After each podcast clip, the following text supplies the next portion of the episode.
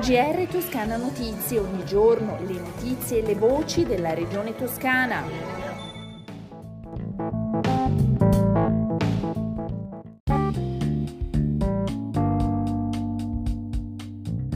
Una buona giornata dalla redazione di Toscana Notizie, apriamo il nostro GR con l'aggiornamento sui principali incendi che si sono sviluppati in Toscana negli ultimi giorni. Anche quello più grave in Versilia, tra i comuni di Massarosa e Camaiore, che ha coinvolto, secondo le ultime stime della protezione civile circa 800 ettari di territorio. 100 ettari è invece la stima della superficie coinvolta dal fuoco a Certaldo in provincia di Firenze, dove l'incendio sta interessando l'area a Vecchiano nel Pisano. L'area interessata dalle fiamme si attesta intorno ai 92 ettari. Nello specifico a Massarosa si sta lavorando per chiudere la parte ancora attiva dell'incendio messa a punto dai tecnici dell'Organizzazione regionale antincendi boschivi, che prevede un lavoro con squadre e mezzi terrestri che si stanno attestando sul lato nord dell'area colpita dalle fiamme, sulla linea Montigiano-Fibialla, per metterla definitivamente in sicurezza. Sul posto sono presenti un elicottero per una breve ripresa e numerose squadre del volontariato AIB e di forestali dell'Unione dei Comuni, coordinati dal direttore delle operazioni dell'Unione zone della Versilia, mentre a Vecchiano, in provincia di Pisa, l'incendio che ha interessato 92 ettari è in contenimento. A Certaldo, sulle fiamme sviluppatesi nella zona di Certaldo, hanno operato numerose squadre e tre elicotteri della flotta regionale.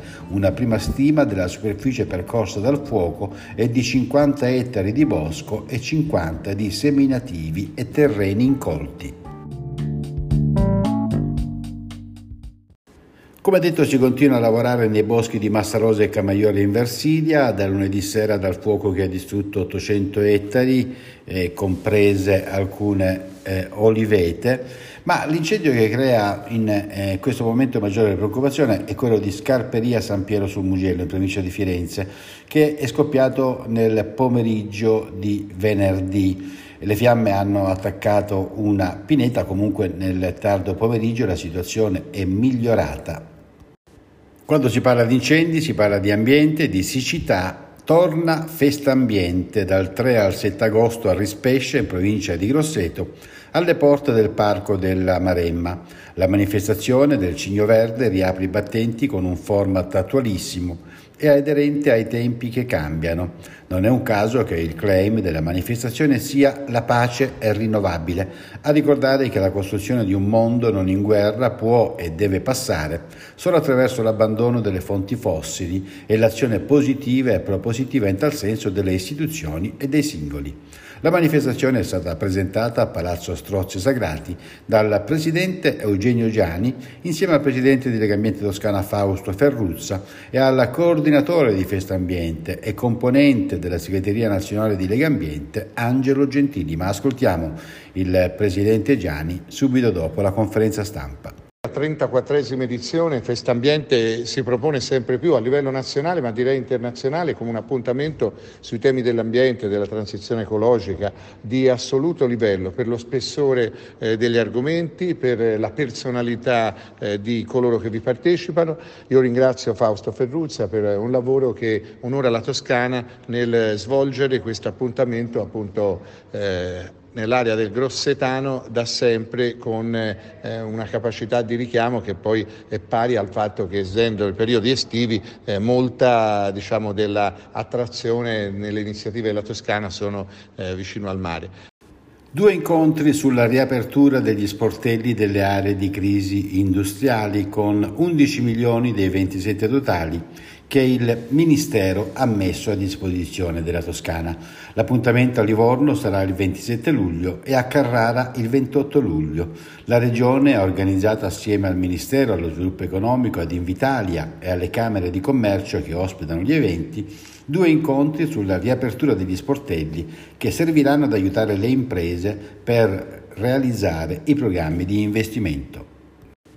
Facciamo il punto ora sui dati relativi al coronavirus in Toscana. Nelle ultime 24 ore sono 3.632 i nuovi casi, 50 anni l'età media, 10 decessi. I ricoverati calano, sono complessivamente in tutta la regione 779, 10 in meno rispetto a ieri, di cui 27 in terapia intensiva, in questo caso uno in più. Ora parliamo di Giovane Sì con il format Accenti in Toscana che racconta cosa si fa con il microcredito per creare impresa. È infatti online la puntata 9 del format video di Fondazione Sistema Toscana che racconta le storie dei beneficiari nate dalle opportunità offerte con il progetto regionale per l'autonomia dei giovani. Al centro la libreria di Marianna e Chiara e il Market Plus di Piante Rare di Silvia.